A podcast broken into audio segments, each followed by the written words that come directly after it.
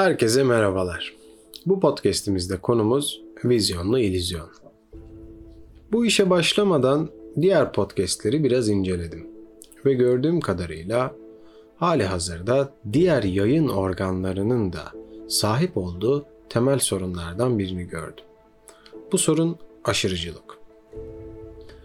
Podcast sunucuları da sunumlarını çoğunlukla aşırıcılık ile gerçekleştiriyorlar. Aşırı olmak suç değil tabii ki de. Bir başkası zarar görmüyor ise özgürlük çerçevesi içerisinde rahatça durabiliyor. Diyebilir miyiz? Hiç psikolojik etkilerini düşündünüz mü? İnceleme sırasında fark ettim ki sürekli yüksekte yapılan saltolar başımı döndürmüştü. Sanki dürbünle neler yaptıklarını çözmeye çalışmak gibiydi. Ama kimse dalış zamanına yakın hareket yapmak istemiyordu. Tabi herkes temiz bir dalış ister. Açıkçası değerli zamanı boş yere çalan tonlarca televizyon ve YouTube cambazı gibi burada da mevcuttular. Ama bu camianın iyi bir tarafı var. Radyo temelli. Yani boş konuşmalarınız herhangi bir görsel ile desteklenemez. Ve bu sebeple boş işlere bağlayıcılığı gerçekten zayıf. Beni sevindiren bir durum açıkçası. Çünkü boş mevzulu yayınlar, uçuk mekanlar ve görsellerle süslendiğinde belli hayran kitlesine rahatlıkla erişebiliyor. Diyeceksiniz ki sen de çok mu dolusun? Açıkçası ben testimi kendim doldurmak için çabalıyorum. Kırıklar ve çatlaklarla dolu olduğunu ise hatırlatmama gerek yok sanırım. O testiye her gün bir damla da girse, bir litre de girse mevzu devamlı doldurmaya çalışmak. Taşırmaktan veya dökmekten korkmayın. Toprakta izinizin kalması ayrı başarılardandır. Yapılacak çok iş, gidilecek çok yol var. Fakat uykudan önceki her an o günün bitiş çizgisidir. Bu hayatta gerçekten iki noktayı bir araya getirmek istiyorsanız eğer, uyandığınız ve uyuduğunuz noktaları birleştirmeyi denemenizi öneririm. Dinleneceğimiz çok zamanımız olacak günü geldiğinde. Eğer diyorsanız ki ben işte o gün geldiğinde depara asılacak ve bir yerlerde fark yaratacağım. Saygım var. Güzel dileklerim sizinle. Sonuçta her yiğidin yoğurt yiyişine hayran. Bu sohbet için çalışmalara başladığım gün 10 Kasım'da. Türkiye ve farkında olmasanız da minimum büstünün de bulunduğu 16 başka ülke için de önemli bir gün. Ama ben size 10 artı 1 Kasım ve öneminden kısaca bahsetmek istiyorum. Aslında Türk olduğunu hisseden her bireyin benliğini kazandıktan sonra farkına varması gereken bir anlamdır. Asıl mevzu bizlere bıraktığı bayrağı daha ileriye taşımanın ama nasıl ile başlayan sorusudur. Bedeni varlığının bu dünyadan ayrılışının tarihidir 10 Kasım. Bizlerin görevi ise atamızın gidişinden sonraki günde ne yapacağımızın farkındalığıdır. Bu yüzden 10 artı 1 Kasım önemlidir benim için. Yaşam amacı sadece para kazanmak olanların maalesef anlamaktan kaçınacağı bir gerçek. Fanda e, fazla yandaş bulamazsınız çünkü. Çin atasözü der ki fazla ciddiyet yaşamı kısaltır. Belli ölçüde doğru olsa da günümüz yüzeysel bilinçlerinin uzun yaşaması sadece uzun süreli tüketiciler anlamına gelmektedir. Bu felsefeden doğan güçle artık sazı bitirmek istiyorum. Normal hayatınızı yani offline olduğunuz bir günü ele gününüzü ele alalım. Sizi hayranlık içerisinde bırakacak kaç tane nesneye veya olaya rastladığınızı bir düşünün. Eğer büyük hayranlığı, en büyük hayranlığı günümüzde hala birinci sırayla doğa göğüslemektedir. İkinci sırada ise bir yavrunun doğumu diyebilirim. Herkesin bir sıralaması olabilir tabi.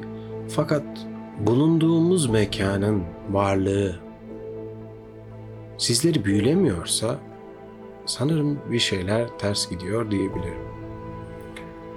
Günümüzün temel problemlerinden birisi de bütün yayın ve iletişim organlarından düzenli şekilde aşırılığa maruz kalmamızdır. Yüksek volümlü, parlak ve özellikle dikkat çekmesi için tasarlanmış reklamlar ve ürünleri bunlardan etkilenen bireylerin özellikle sanal ortamlarda farkına varabiliyoruz. Bazı ekollerin oluşmasında gerçekten payı çok büyük. Çünkü aynı reklam firmaları takip ettiğimiz ürünleri de şekillendiriyor. Dolayısıyla dört köşe olan her ekran 7-24 açık bir panayır gibi rağbet görüyor. Bu konu basit olarak algılanabilir. Aman ne olacak canım? Böyle saçma şey mi olur? Demeyin. Bu tip görsel ve işitsel yayınlara içerik ne olursa olsun.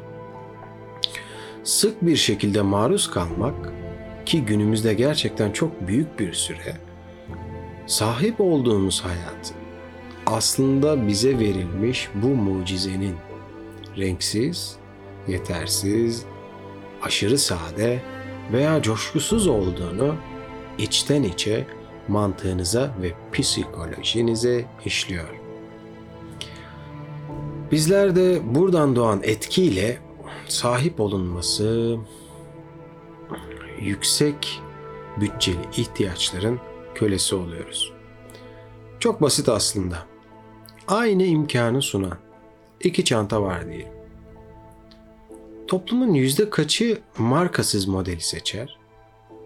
Ya da biraz daha kalbur üstü bir örnekle ülkesinde Ege gibi bir cennet bulunurken neden Hawaii'ye gitmenin hayali kurulur? gibi sorular. Ayrıca kullanılan altyapı müziklerinin ve seyirci efektlerinin her kanalın vizyonuna bağlı olarak izleyici üzerindeki etkisi kaçınılmazdır. Prodüksiyonlarca seyircilerin ses ve görüntü efektlerini defalarca katlayıp kullandıkları bilinmektedir. Bazılarınız doğa belgeseli izlerken çoğunlukla bitiremeden uykuya dalar.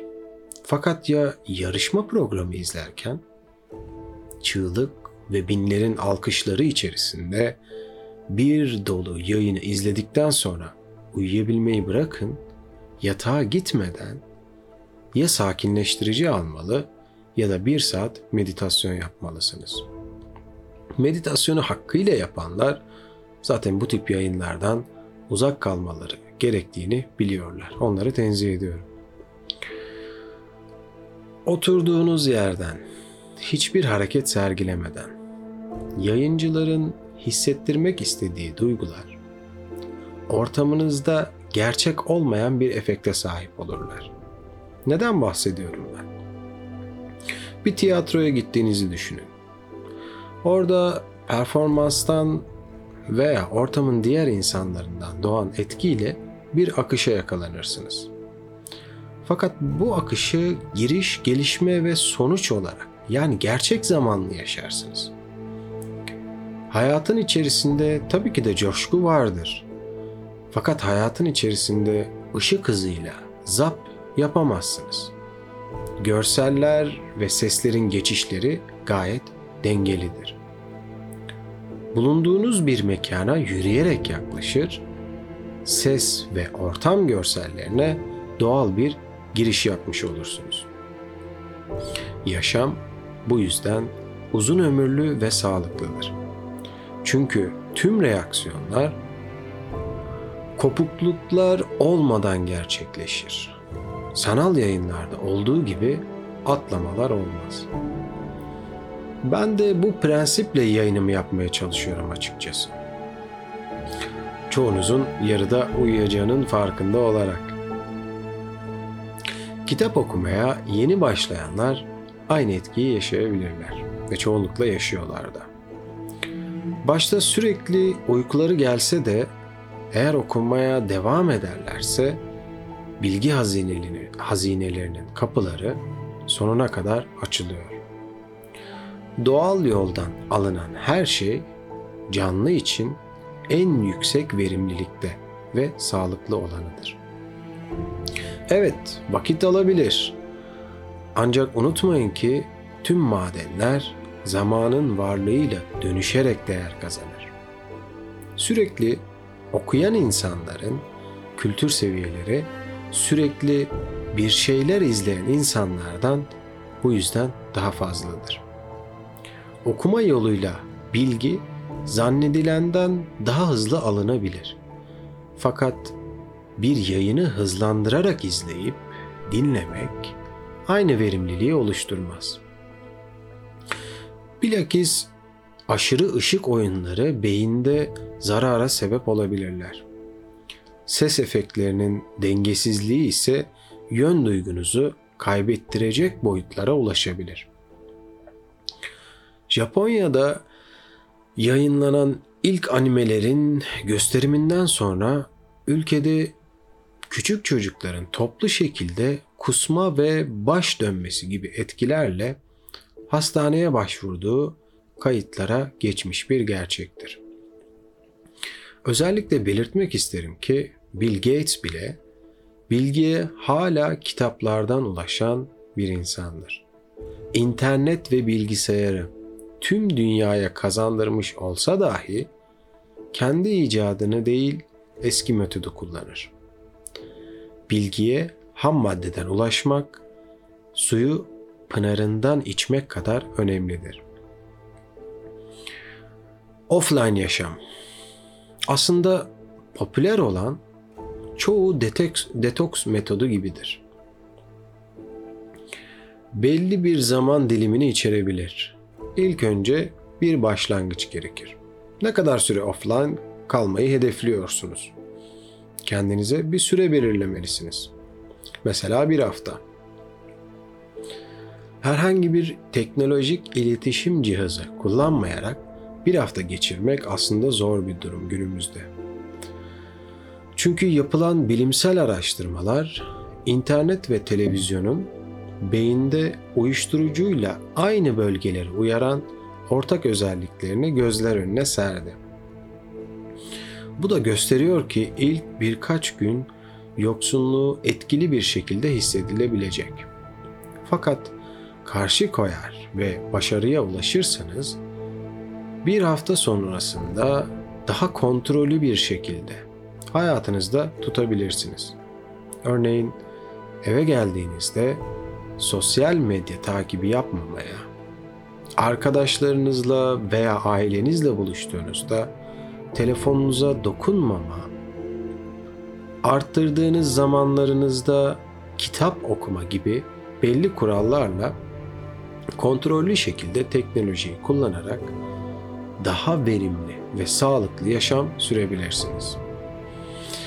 Emziği ağızdan çıkarmak hiçbir bebeğin birinci tercihi olmasa da kontrolsüzlüğün bireye zarar verdiğini unutmayalım. Çok fazla asimilasyona maruz kaldık son 20-30 yılda. İlk başlarda evlerde süreli yayınlarca maruz kaldığımız kontrolsüz hikayeler ve olaylara artık 7-24 elimizdeki cihazlarla bağlıyız. Abartıyorsun diyenleriniz olduğunun farkındayım fakat sokaklarda oyun oynayan ve gerçek sosyallik yaşayan çocuk görüyor musunuz?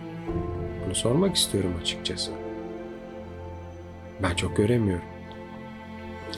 Ben çocukluğunu sokaklarda geçirmiş son jenerasyonum diyebilirim. Ve evime bilgisayar girdiğinde sanırım ortaokul civarındaydım. 13-18 yaş aralığımın verimliliğini benden çalan en büyük etkenin bilgisayarı kontrolsüz kullandığımdan kaynaklandığını şimdi fark ediyorum. Ailem teknolojinin kullanımıyla ilgili bir sınırlama getirmemişti. Geç saatlere kadar başında kalabiliyor. Artık daha az dışarı çıkıyor ve uzun süreler aslında herhangi bir verimi olmayan şeyler yapıyordum. Eğleniyordum. Burası bir gerçek. Fakat etkilerini kabullenmemek ise başkalarına söyleyebileceğiniz büyük bir yalan diyebilirim. Hani en son 90'lıların sahip olabildiği andımız vardı ya. Açtığın yolda durmadan ilerleyeceğime diye giden. Hani her sabah okuduğumuz. Ne oldu o iş? Şimdi makyaj ve vlog yayınları var. Sabahların vazgeçilmezi. Hedefler değişti. Mutsuz ve sahip olduklarından memnuniyetsiz milyon gencimiz. Geleceğimizin köküne kibrit suyu dökmeye hazır kıtalar olarak bekliyorlar. Bugünkü dünya görüşüyle uzayda galaksiler arası yol aldığımızı düşünebiliyor musunuz? Açıkçası ben düşünemiyorum. Günümüz dünyasının ilk önce kendi kanserli hücresinden tedavi olmamadan olmadan çıkmaması gerektiğini düşünüyorum. Teknolojik gelişmeler ahlakı oturmamış toplumların sadece daha hızlı bozulmasını kolaylaştırır. Diyor ve kapatıyorum. Bu konu başlı başına bir sohbet. 2018'de yapılan bir araştırmada Türkiye'de günlük televizyon izleme süresinin 3 saat olduğunu belirtiyorlar. Bırakın günde 3 saati prime time zamanı kültür seviyesi medeni olan 1 saatlik yayın izletseniz bu topluma bunun etkisini ancak gelecek 5-10 yılda görebilirsiniz. Kötü örnekler bugünden yarına kapılabiliyorken iyi örneklerin topluma nüfuz etmesi ciddi süreler ister. Sanırım bu süre biraz daha uzun olmalıydı. Neyse devam edelim. Eğitim bu yüzden zor bir zanaattır. Televizyon gibi herkesin evinde olan basit kullanımlı bir aracı yapıcı şekilde kullanmamanın etkilerini bugün bütün dünya hissediyor. Fakat amaçlanan noktaya hakkıyla gelen kapitalizm kutlamalar yapıyor. Cepler doldu taşıyor. Kazanılan paraların hayır kurumlarına gittiğini düşünüyorsanız eğer büyük yanılgı içerisindesiniz belirtmek isterim. O sımsıkı bağlandığımız tüm markalar sadece parasını ödediğimiz takdirde bizim dostumuz. Büyük bir markanın toplumsal problemlere ayırdığı bütçelerle ve reklamlara, ARGE çalışmalarına ayırdığı bütçelerin farkını bilmek ister misiniz? Araştırın. Televizyonu etkin şekilde kullanabileceğiniz son fırsat bu jenerasyondur. Tüm yayın organları bunun farkında. Ve internete büyük yatırımlar bu yüzden yapılıyor. Fakat o kadar bağlılar ki patronlarına aynı kirli politikalarına devam ettiriyorlar. Güç sahipleri fırsatları çıkarlarına kullanmaktan kaçınmıyorlar.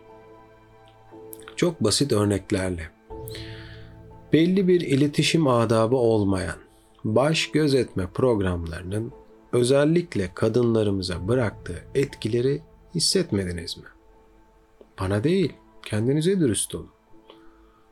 Mafya ve benzeri dizilerin aynı şekilde çarpık ilişki temelli kurgularının gençlerimiz üzerindeki etkileri sokağı sadece evden işe mekikliyorsanız farkına varmanız zor tabi. Düşünecek vakit yok değil mi? İstenilen de bu zaten. Ama minimum etkilerini toplumu to, minimum etkilerini toplu taşıma aracı kullananlar hissediyor.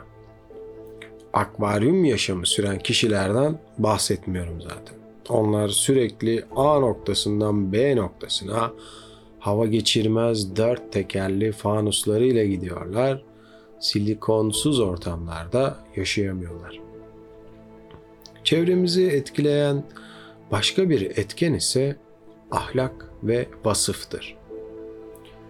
Meslek edinme hakkının torpil ile değil, hakkıyla elde etmenin mümkün olduğu toplumlarda yüzde yüz arınmışlıktan bahsetmek hala mümkün değil dünyada ama çok az olan yerlerden bahsediyorum ve bunlar geleceklerine daha net bakıyor. 50 100 sene sonrasına plan yapabiliyorlar. Toplumu şekillendiren en önemli hususlardan bir tanesi rüşvet ve torpilin nedenli etkin olduğuyla alakalıdır.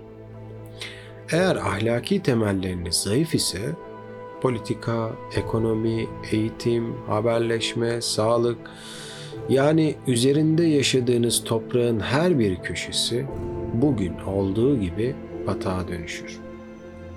Bataklıkta yaptığınız her içi boş eylem ise daha çok probleme sebep olacaktır. Sahip olduğumuz problemler açık ve net olmasına rağmen iyileşme göstermemesinin sebebi kurumlarımızdaki insanların vasıf ve ahlaktan ciddi anlamda yoksun olmasındandır. Bu iki husustan biri dahi eksik olursa hedeflenen başarıya ulaşmak imkansızlaşır. Vasfın olmayışı çabuk fark edilebilir bir şey değildir. Çünkü etkileri uzun vadede ortaya çıkar. Ama çoğunlukla yıkıtı, yık, e, yıkıcıdır. Geri döndürülmesi yeni bir kurulumdan daha zordur. Çünkü ortada bozuk, karışık, düzensiz bir durum vardır. Bu durumu düzeltmek için adımlar profesyonellerce atılmalı ve istikrarı kuvvetli olmalıdır. Sıfırdan kurmanın getirdiği rahatlık ve destekleyici enerji yoktur. Problem devraldığını bilen kurum veya bireyin psikolojisi çok daha farklıdır. Çözülemez değildir fakat bir iş ikinci kere tekrar etmek sistem için hoş değildir. Ama fakat lakin kelimeleri kuvvetli bağlaçlar olsa da sonrasında gelen cümlelerin haklılığını arttırmadığı bilgiyi özümsemiş beyinlerce anlaşılabilir. Örneğin eğitim sistemimizin kevgire dönü, dönüşmüş hali apaçık ortadadır. Bugün başarı oranlarını incelediğinizde dünyada birçok model vardır. Açıkçası Finlandiya eğitim sistemi günümüzün başarılı örneklerindendir. Ülkemizin inanç yönünden çoğunluğun İslam'a tabi olduğunu varsayarsak sizlere Hz. Muhammed'in sözünü paylaşmak isterim. Çin'de de olsa ilmi arayınız demiş. Günümüzde bilinen bir bilgi. Fakat maalesef içi boşaltılmış. Cumhuriyet kurulduktan hemen sonra tarihteki izlerle ispatlı olup Atatürk tarafından fiilen ve ciddiyetle uygulandığı ise görülmektedir. Detayları araştırmanızı tavsiye ederim. Bilmelisiniz ki her bireysel arayış yeni bir bilgi doğurur. İlk sözü ikra yani oku ile başlayan Kur'an'ı anlamadan Arapça okuyan ve hatta defalarca hatmeden milyonlarımız olduğu doğrudur. İnancına dair sahip olduğu kitabı kendi dilinde okumayı reddeden bir kişiye herhangi bir bilginin izahı maalesef mümkün değildir. Buradan da görülebilir ki amaç anlam değil, inançtır. Çoğu İslamist inancın sağlamlığıyla Müslümanlığı bir tutmaktadır. İslam denilen inanç sistemi sadece beş şarttan mı ibarettir? En kötüsü ise inancına dair bilgilerin aracılar ile pekişmesidir. Başka açıdan saf bilgi bireyin kontrolünü zorlaştıran bir etkendir ve ahlak yoksunu din tüccarları bilgiyi kendi çıkarları doğrultusunda kolayca şekillendirebilmektedirler. Günümüzde kitle kontrolü güç sahiplerinin temel ihtiyacı ve birincil görevleridir. Yasaklı internet sitelerinin ülkemizde artmasının amacı saf ve etkili bilgiye toplumun erişimini engellemektir.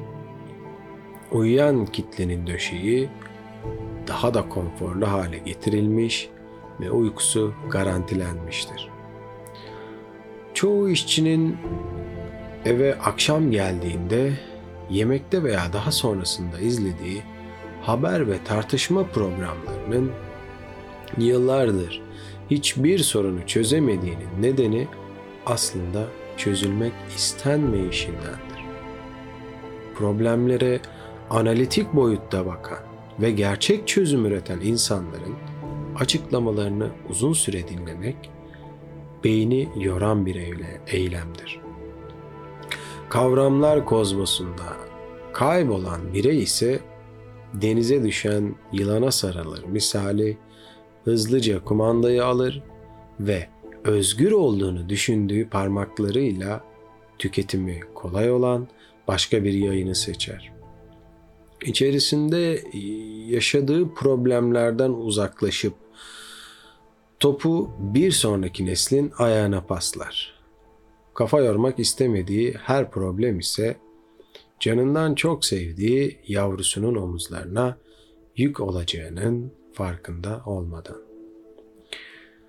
Mustafa Kemal Atatürk'ün neredeyse 100 yıl sonrasına dahi bırakmış olduğu açıklamalarının bugün gerçekleştiğini düşünürsek, Nutuk eserinin çocuk hikayesi kitabı olmadığını hatırlatmak ister, içerisindeki öngörüleri ve öğütleri kendilerine lider vasfını toplumdan aldıkları destekle yükleyen insanların yapıcı şekilde yollarına ve yollarımıza, yollarımızda bir pusula olarak kullanmalarını umut ederim. 2019 yılında hiçbir umut parıltısı olmasa dahi atamızın da dediği gibi ihtiyacımız olan kudret damarlarımızda mevcut. Uyku modunda olsa dahi. Farkındalıklarımızı yaşatmak ümidiyle. Umarım bu sohbetimden keyif almışsınızdır. Çabam düşünmek ve düşündürmek.